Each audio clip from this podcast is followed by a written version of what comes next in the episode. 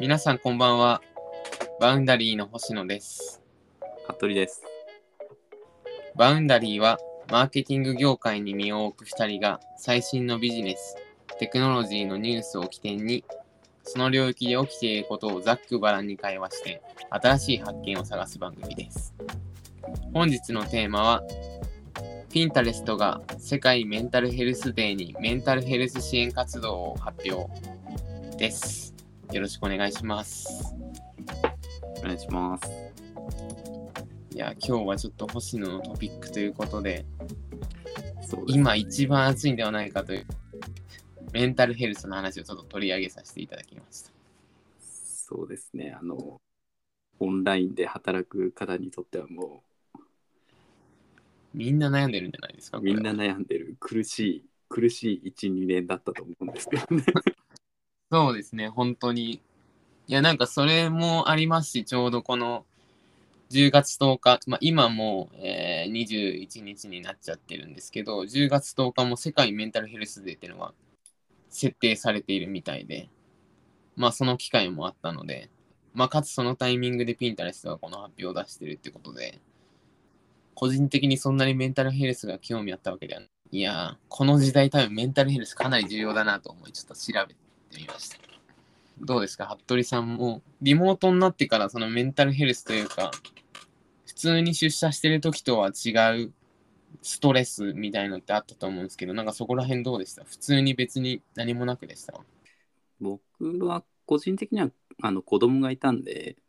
家庭で子供の対応できるみたいなのはメリットはあったんですけど、うんうん。ミーティングが重なってきた時に、もう散々同じ部屋の同じ画面に向き合ってるっていうのでも、はい。難しくなりそうな時は何回かあったので、うん。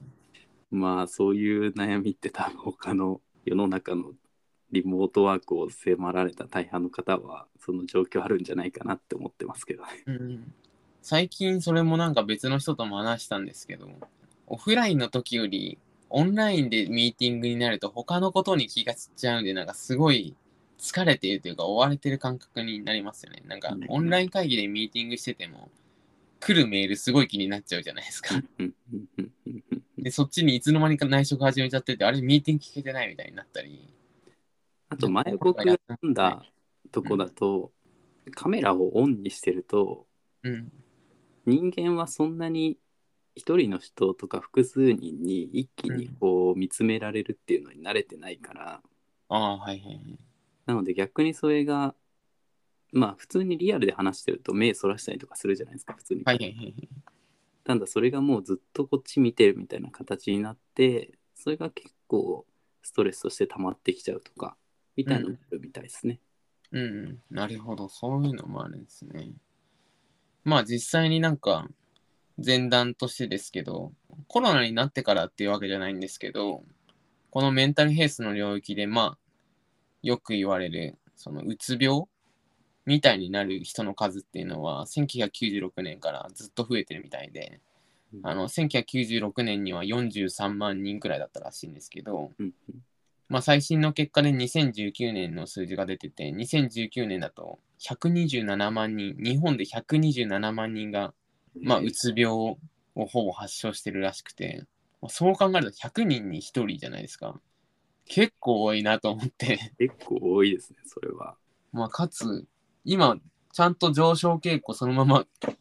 維持しちゃうんじゃないかぐらいの綺麗な上昇だったので、何がそんなにみんなを辛くさせてるんだろうっていう、普通の病気というより、なんかめん、そのうつ病のところって結構、まあ精神的じゃないですけど、まあ気分的な部分が多いんで、なんかそこを、この経済が発展してる中で、なってんのはなんかすごい話ですね。という前段を踏まえて、まあ、今回、まあ、そういう多分問題意識だったり、オンラインで仕事をし始める人が増えたことによって、やっぱメンタル的な、まあ、出社できなくなるというよりは、仕事するのが難しくなったりっていうところが結構、特に、あれですかね、オンラインで仕事をしている会社の人たちの企業では結構増えているみたいで、まあ、それに対しての一つの解決策、支援として、ピンタレストが、メンタルヘルスの支援活動として、ピンタレストヘブンズっていうんですかね、これ。を発表しましたっていうことです。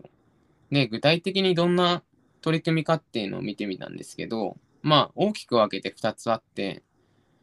オンラインでの取り組みとオフラインでの取り組み。ピンタレスト自体がオンラインのプラットフォームなので、メインがオンラインだと思うんですけど、オンラインとオフラインの取り組みとしては、まあ、本当にすごい簡単なところだと、ピンタレストって、えー画像とか、まあ、収集できたり、コレクションできたりするプラットフォームだったりするので、まあ、それでリラックスして、リラックスできるような画像を表示するっていうところがかな簡単なところではありますし、あともう少し言ったところだと、これ、メンタルヘルスを調べるまで自分も知らなかったんですけど、あの、 journal prompt、 writing prompt とも呼ばれてるみたいなんですけど、まあこれ例えばイメージですね。えっと、あなたの好きなものを何個書いてください？みたいな質問が出されたときって、それに対して頭がいくので、自分の今までその思考してた、うつ気味じゃないですけど、どん詰まってなかなか進まないっていう感情からリフレッシュできるっていう、そういうジャーナルプロンプト、まあ、すぐ回答できるプロンプトみたいなのを出してあげたり、あと、これももう一つ知らなかったんですけど、アファメーションって言って、それを読んで、人間ってどうしてもそれを見ると、錯誤的に自分もそうなっていくっていう言霊的なものがあるので、それを出すみたいな取り組みをオンラインではやってるみたいです。なんかここら辺知ってました？なんかメンタルヘルスのこのアプローチ、星野初めて知って、ああ、確かにな、とすごい思ったんですけど、いや、なんか、言われてみればそうですねっていう。うん。そうですよね。確でもなんか関係ないことを考えるっていう、まあ、強ある種強制的に頭を違うところに向けるとか、まあ何でしょう、アファメーションも、まあ、目標を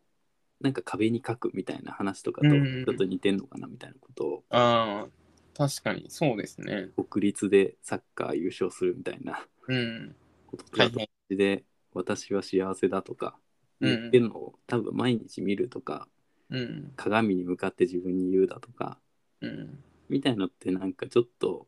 スピリチュアルな感じはしますけど、うん。うん人的には必要ってことですね。うん。でも確かに、アファメーションってイメトレと結構近いかもしれないですね。イメージトレーニングしてないと、その本番でも、あその実力が発揮できないし、まあ結構、有名な選手とかってちゃんとイメージトレーニングができてるから、あとはやるだけだみたいな話結構言うじゃん。なんかそこともうまく、そことも似てる領域なのかもしれないですね、アファメーション。っていうのをオンラインではやってるみたいです。だまあ、そんなに大きな取り組みじゃないですけど、多分こういうのが積み重なることによって、メンタルヘルスのところで多分日々の積み重ねの中でどうアプローチしていけるかみたいな話だったりするので、まあこういう小さな取り組みでも、ピンタレストとしては、まあオンラインでまずやっていきますよっていう話みたいです。で、オンラインのなんです。インスタレーションっていう、まあ簡単に言うと建造物みたいなものなんですけど、作っているみたいで、シカゴにあるボックスビルマーケットっていう、まあこれはなんか、まあ簡単に言うと広場みたいな感じなんですかね。みたいなところに、まあインスタレーションとして、まあその、まあ休むことに投資するじゃないですけど、まあ休むことだったり、心を休めることみたいなところをあの表現したアートみたいのを、えー置いているみたいです。なんかそれも、なんか説明の中ではなんかサイトスペシフィックアートって書かれてて、まあ要するにその物体そのものの美術というよりは、それがその場所と共存して意味を成している芸術みたいなことを指してるらしく、ボックスビルマーケットが多分何らかの意味があるかなと思ったんですけど、US に疎くて分からなかったです。あの僕もボックスビルマーケットサイト見てみましたけど、はい。まあ、コンテナよく海岸とかの工場とかにあるコンテナ大きいコンテナをお店だとか、えー、とコミュニティみたいな場所に使っていてで多分そういうのをボックスとビルっていう多分村の話でそういう場所にのマーケットにしてるよって話だとは思っていてうん。まあおそらくそのぱ面直で会うとかうん。何かしら気軽によってちょっと日用品買ったりとか、うんそこでヨガやったりとかまあちょっと会話するコミュニティとかうん。そういうのに触れるだけでちょっと心がやわ和らぐとか、うん。そういうアートからちょっと生きる希望を得たりとか、みたいなところの役割を果たしてるんですかね。うん。まあ、かつなんかここも、なんかちょっと、ちょっと違う文脈ですけど、ちょっと面白いなと思ったのが、なんかここら辺出てくるインスタレーションとかそのサイトスペシフィックアアートっていうのも、やっぱり芸術っていう領域も、あの、SDGs じゃないですけど、領域が拡大してるなと思っていて、まあ今までってもちろん、どこにあるあろうとその作品その作品だったと思うんですけど、割と最近ってその芸術でも、どこにどういう意図で建てられたかだったり、どういう背景の中でそのものが存在するのかってことにフォーカスされてたりするじゃないですか。なんかそれがビジネスのところでもいろんな領域が融合してだったり、まあ、より幅広いスコープを持ってっていう文脈はあると思うんですけど、まあこういう芸術においてもやっぱりそういうのは起こっているんだなとなんか違う領域ながら同じようなエッセンスがちょっとあるんだなと思いびっくりしましたね。直近だと、最近パーパスブランディングだとか、うん。なんかその目的から入ろうというか、なぜそれをが存在するのかみたいなところから考えようっていうところが多分ブランディングとか D2C とかも含めてあるのかなみたいなことはあるんで、うん。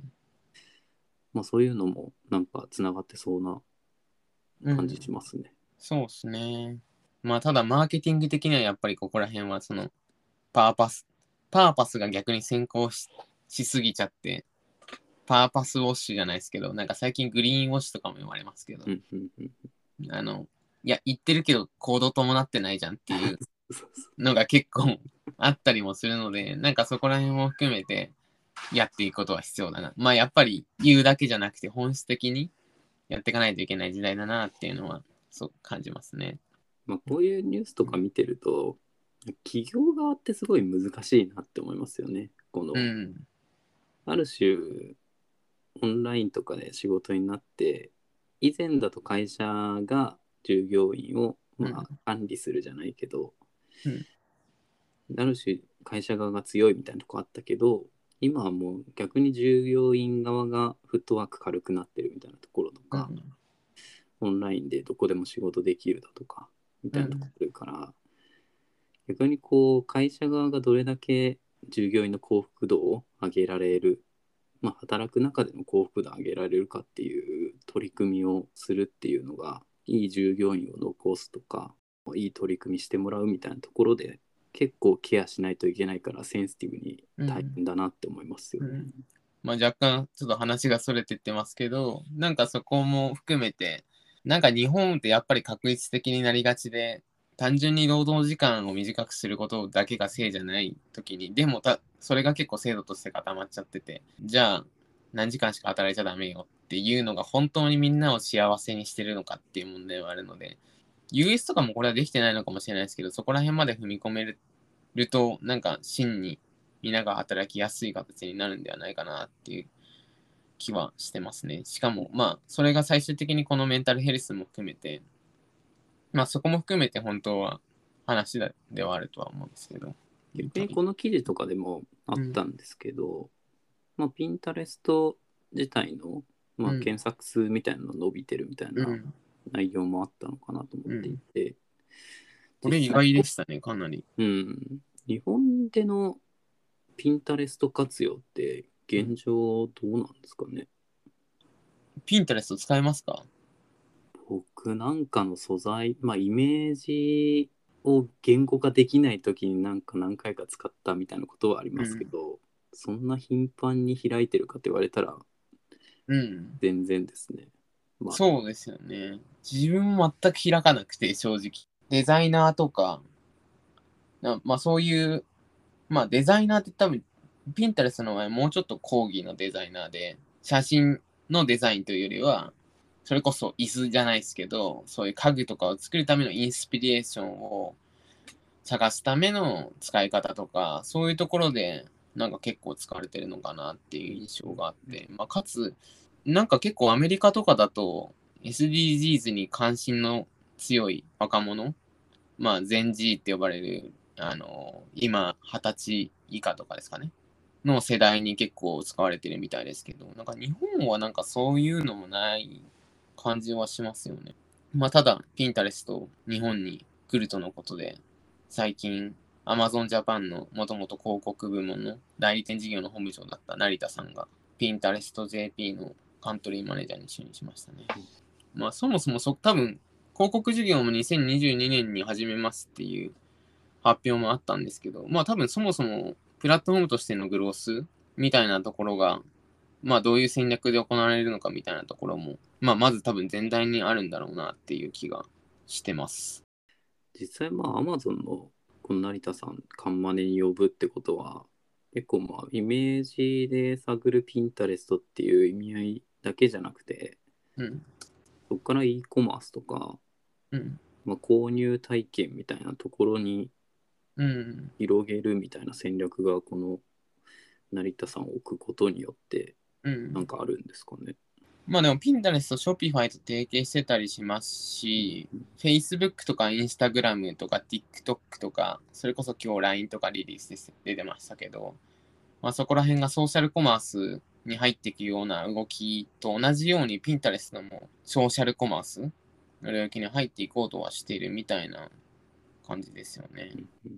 ただまあ日本ではなんかそんなに利用がないので、本当にイメージがつかないっていうところは結構あるんですが、うん一旦ピンタレストをはらえ流行らせるというか、認知を上げるっていう意味で、CM やってますよね、最近。昨日ちょうど当たったんですけど。ああ、やってますよね。うん。中条あやみかな？うんうんうんうんうん。で ?CM やってて、あピンタレストやってんなって思ってますよ。でもそう思ったらまあコロナ影響、渦の影響とかもあって、やっぱり使われるようになってるっていうのと、まあ、この言っていたまあ日本事業に広告とかも入ってくるみたいな話とかもあるので、ピンタレスト、どういう時に使うんだろうな。ちょっとイメージが本当につかない。差別化要素がどこなんですかね。やっぱりなんかデザイン、その、なんか結構デザイン寄りなイメージは強いんですけど、まあなんか画像っていう点で言えば、じゃあインスタグラムと何が違うのって話はやっぱちょっと出ちゃうわけで、なんかそこの差別性って明確になんか US とかであったりするんですかね？まあ、それで言うと、多分使ってる中での画像、一つの画像に対する、うん。えーっと関連性のある画像みたいなのがすごくヒットしやすいとか、うんデザイナーとか、まあ、グラフィックやってる方とかもうん踏まえて見てると、まあ、言語化できないところのイメージをすごい絵で表してくれるっていうのがうん、で多分そこのレコメンドだったりとかうん。画像認識の力みたいなところは結構強いのかなと思っているので、うん。まあ、そういうところの活用、まあ、逆にインスタだとちょっとそこの他の関連探すってなると結構見づらかったりとか、ピンタレストほど見やすくはないのかなとは思うんで、あと、あれもあるのかもしれないですね、単純に。今聞いてて思いましたけど、インスタグラムは結構、やっぱり人の画像であり、ピンタレストって人じゃなくて物がメインじゃないですか。